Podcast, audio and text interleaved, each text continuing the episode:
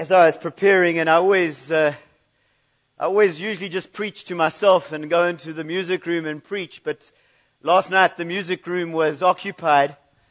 And uh, so I went to the room and I took I've got a I took a pulpit and I put it down and and uh, Cinnabon, our golden cocker spaniel, was on the bed, listening to this great preach. Unfortunately, she went to sleep. So maybe I should be praying for you guys today.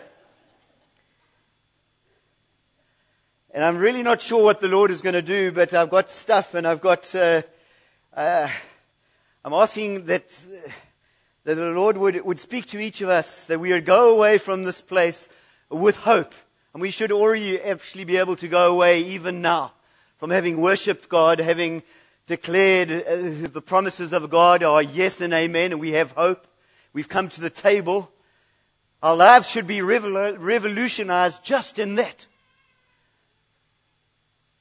And so I want to, I've been reading a book called Surprised by the Voice of God, and it looks at some of the great reformers. Uh, John Welsh, a guy by the name of John Welsh, 1570 to 1622.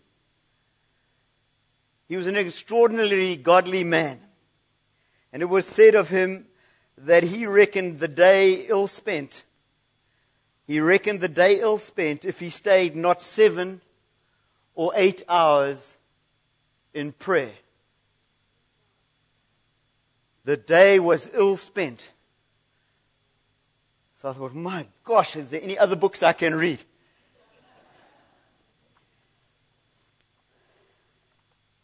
Just a challenge for us to, to be a, a praying people. And then there was a story, and I love stories. Because I remember stories. And I'm going to read to you this wonderful story. Probably take about five minutes. The only person Monica loved more than her son was her God, the Lord Jesus Christ. When her son was a baby, she used to sing hymns to him while she was breastfeeding him. She dedicated him to the Lord and prayed that he would be a blessing to the kingdom of God. Monica's faith and love were well known throughout the Christian community in her city. And when her son grew up, his brilliance was equally well known. But so was his immorality and hostility toward God. The young man had become a rhetoric professor. He had given himself over to the full time op- occupation of drunkenness, sexual immorality, and turning people away from the one true God with his philosophical speculations. Even the most highly trained Christian intellectual could make no headway with Monica's son. Monica had come close to utter despair several times, but she refused to give up. She continued to labor in prayer for the salvation of her son. When her son was 19 years old, Monica had a dream. In the dream, she and her son were walking hand in hand together in heaven. She knew God was telling her through the dream that he would save her immoral son. And the dream encouraged her to intensify her prayers. A year went by, then another. Instead of her son growing closer to God, he be- seemed to be growing farther away. He had gotten more intelligent, more arrogant, and more committed to evil than ever before. A famous, respected, and wise church leader visited Monica's city to conduct some religious services there. Because Monica was so so highly thought of amongst the Christians in her city, it was not difficult for her to obtain a private meeting with the church leader. She told him of her prayers for her son, and his condition had actually worsened. She implored him to speak to her, with her son, but, she, but he refused. He knew that any attempt on his part to persuade Monica's son to repent would only serve to harden his heart. How will my son ever be saved? Monica sobbed. The wise old man looked down at Monica's tear stained face with affection. Woman, he said, it is impossible for the son of those tears to perish. The interview was over. Monica was encouraged by those words in the same way she had been encouraged by her dream years earlier.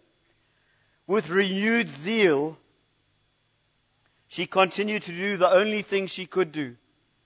She prayed. Nine years after Monica's dream, her son was sitting in a garden, still an unbeliever, when he heard an audible voice speak the words, Take it and read. Take it and read over and over in the sing song voice of a child's nursery song. At first, he thought it must be a voice from some children playing nearby, but there were no children, and he had never heard this child's song before. He sensed the voice was a divine command from heaven to open the scriptures and read. Monica's son took up the Bible and his eyes fell on Romans chapter 13, verse 13 to 14. Let us walk properly as in the daytime, not in orgies and drunkenness, not in sexual immorality and sensuality, not in quarreling and jealousy. Put on the Lord Jesus and make no provision for the flesh to gratify its desires. The son's heart was miraculously transformed. He would no longer be known as Monica's immoral son. Instead, he would go down in history as St. Augustine, one of the greatest theologians and champions of the faith in the entire history of the church. Few years later, after Augustine had been saved, Monica said to him, My son, for my part, I have no further pleasure in this life. What I am still to do, or what I am here in the world, I do not know, do not know or why I am here. For I have no more hope on this earth. She had been given the desire, the greatest desire of her heart was the salvation of her son. There was nothing more she wanted in this life. Nine days later, she died. There's nothing more than you and I want as parents than the salvation of our children. There is, it's, that is the, the cry of, our, of, of all our hearts. And I'm just so privileged that Anthony and Amy love Jesus. They walk with Jesus. That they are saved. But I know there are people standing here today or sitting here today who are still crying, who are still in anguish, if there's still tears running down your face for children who are not walking with Jesus. And I've read this script, this, this story really specifically for that, for the hope that this brings. When Monica came close to, to despair, what did God do? She gave him, she gave her a dream to encourage her to keep praying. When she came to another low point, he gave her a prophetic word from a bishop of the church. And when the time was right in the eyes of God, God sent an audible voice to a rebellious son and opened his heart through the words of the scriptures.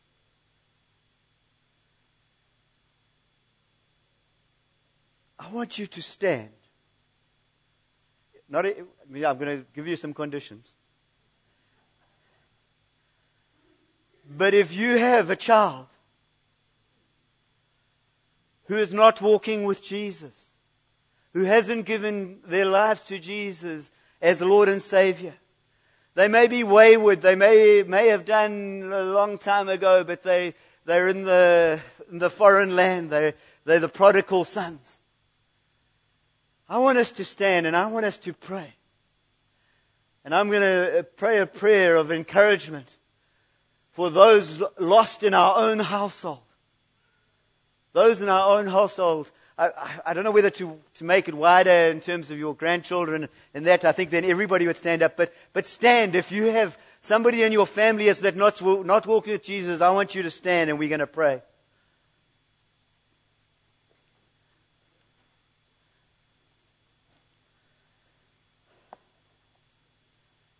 Lord Jesus, we, we, are, we, we cry to you. And Lord, I see tears, many tears have been cried through these eyes. These people standing here, their prayers have seemingly hit the ceiling. But today I declare that there will be sons and daughters who will phone you and say, I found Jesus. We're asking that and we declare that. Some of your children are doing well financially and, and doing great, but they don't know. They are not satisfied in Jesus. They haven't come to a knowledge in Jesus. So I pray, Lord, that none of our children would be satisfied. Not one of them would be satisfied until they come home to Jesus. Until they echo the words, Abba Father, my Father, my Heavenly Father. And so we're asking that and we're declaring that over our families. Just name some names, just as you, as you all at the same time, just name the names of those people, those children that you are calling out. We call out those names.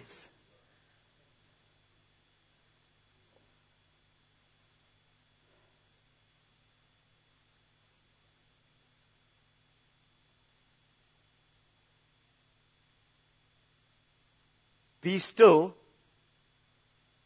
and know that I am God. Be still and know, persist, persevere, persevere with your prayers. Might take a little bit more time, but persevere and persevere. You and your whole household will be saved. You and your whole household will be saved. You carry Jesus. You carry the blessing of God. And so do that. Do that. Just in, Lord, I, just, I just thank you. And I bless. I bless those standing. I pray, Lord, that they would not give up, give up hope. As we encourage each other in the faith, as we encourage to, each other to walk and continually walk in the faith. That's what we are required to do. We're required to persevere in prayer. Don't give up.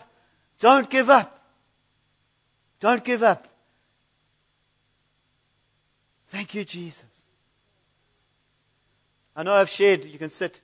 I know I've shared many times, but I think I prayed for my father for 30 something years before he came to a knowledge of Jesus. 30 years. 30 years and he wanted to come to church and it was during the Toronto time. It was an evening service at the Clarksons' home and I said to Dad, I don't think you should come to that one. But he came and he gave his life to Jesus. He encountered Jesus. And so we have an alpha course. There's the lost that need to be invited. The lost need to know Jesus. The time is, is short. And the time is short for me to preach. But I want you to be encouraged. I want, the, I want you to have hope, to leave this place with hope. At the prayer meeting, I've lost Romans. Romans has escaped. Romans in the New, it's in the New Testament. It's in the New Testament. I got it, got it. Romans 15, verse 13. May the God of hope. Our God is the God of hope. May the God of hope, what, what must He do? He must fill you with all joy and peace in believing, so that by the power of the Holy Spirit you may abound in hope. That you may abound in hope. When we're praying for our children, we are standing on the promises of God. We've sung that song already. All the promises of God are yes and amen in God, in Christ Jesus. There are promises for your children. I'm sure you've had prophetic words over, over, over, your, over, your, over your family. And we need to stand on them. We need to stand on the scriptures. Because our God is a God of hope. It's not just wishy washy thinking that we're talking about today. It's something based solidly on the scriptures. Solidly on the scriptures.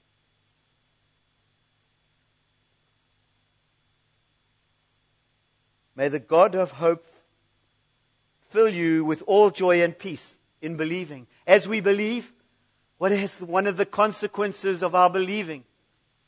Is joy and peace. That's why coming to the table is so important, remembering that. Remembering what Jesus did on the cross. Remembering it. Remembering the finished work of the cross that He has given us a cloak of righteousness. He has taken our sin on him. And so we have peace with our God. We have peace. And because we have peace, we also have joy. There's a joy in our hearts, not based on the circumstances. And I know there are stuff that people are facing. And there's people who are needing healing. And I want Dini, I want Dini to come to the front. She's going to, to, the, to the doctor. I want to anoint her with oil. I want the elders to gather around her. Now, this is a different sermon. I'm so bossy. She's had blood tests and is going for results. But we're asking for, for God to heal. Thank you, Jesus.